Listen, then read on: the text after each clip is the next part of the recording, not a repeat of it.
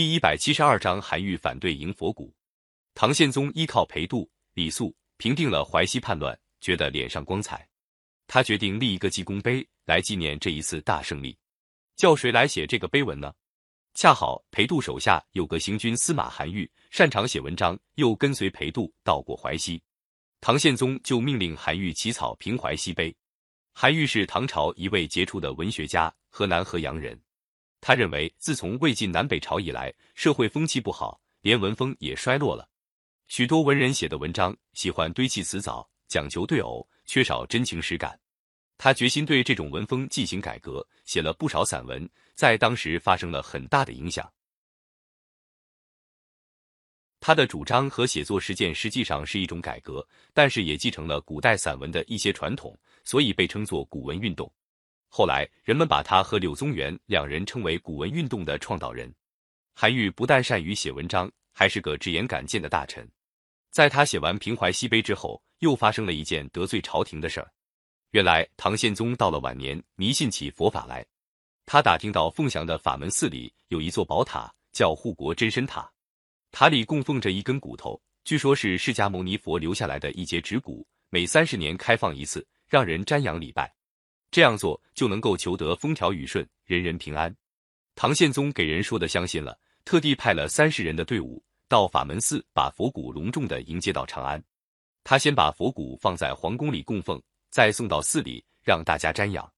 下面的一般王公大臣一看皇帝这样认真，不论信或是不信，都要凑过去。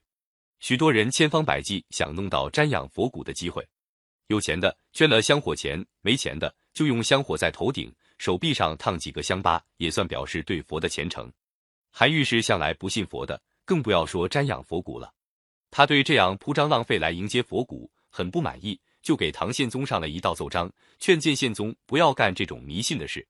他说：“佛法的事，中国古代是没有的，只有在汉明帝以来才从西域传了进来。”他又说：“历史上凡是信佛的王朝，寿命都不长，可见佛是不可信的。”唐宪宗收到这个奏章。大发脾气，立刻把宰相裴度叫了来说：“韩愈诽谤朝廷，非把他处死不可。”裴度连忙替韩愈求情。唐宪宗气慢慢平了，说：“韩愈说我信佛过了头，我还可宽恕他。他竟说信佛的皇帝寿命都短促，这不是在咒我吗？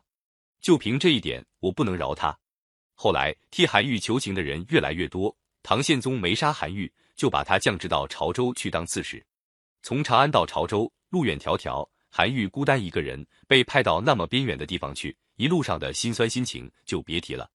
韩愈到了潮州，想到自己的不幸遭遇，也考虑到百姓的生活，他把潮州官府里的官员找了来，问当地老百姓有什么疾苦。有人说这儿出产少，老百姓日子过得很苦；还有城东鄂溪里有条鳄鱼，经常上岸来伤害牲畜，百姓真被他害苦了。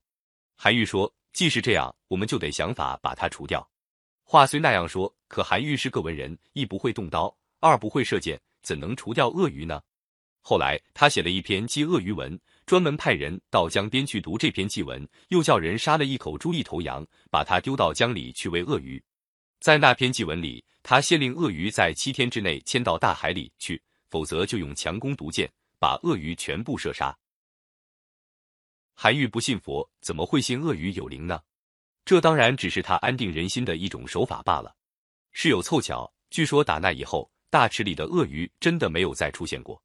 当地的百姓认为朝廷派来的大官给鳄鱼下的驱逐令见了效，都安心生产了。韩愈在外地做了一年官，才又回到长安，负责国子监的工作。就在这一年，唐宪宗被宦官所杀，他的儿子李恒即位，这就是唐穆宗。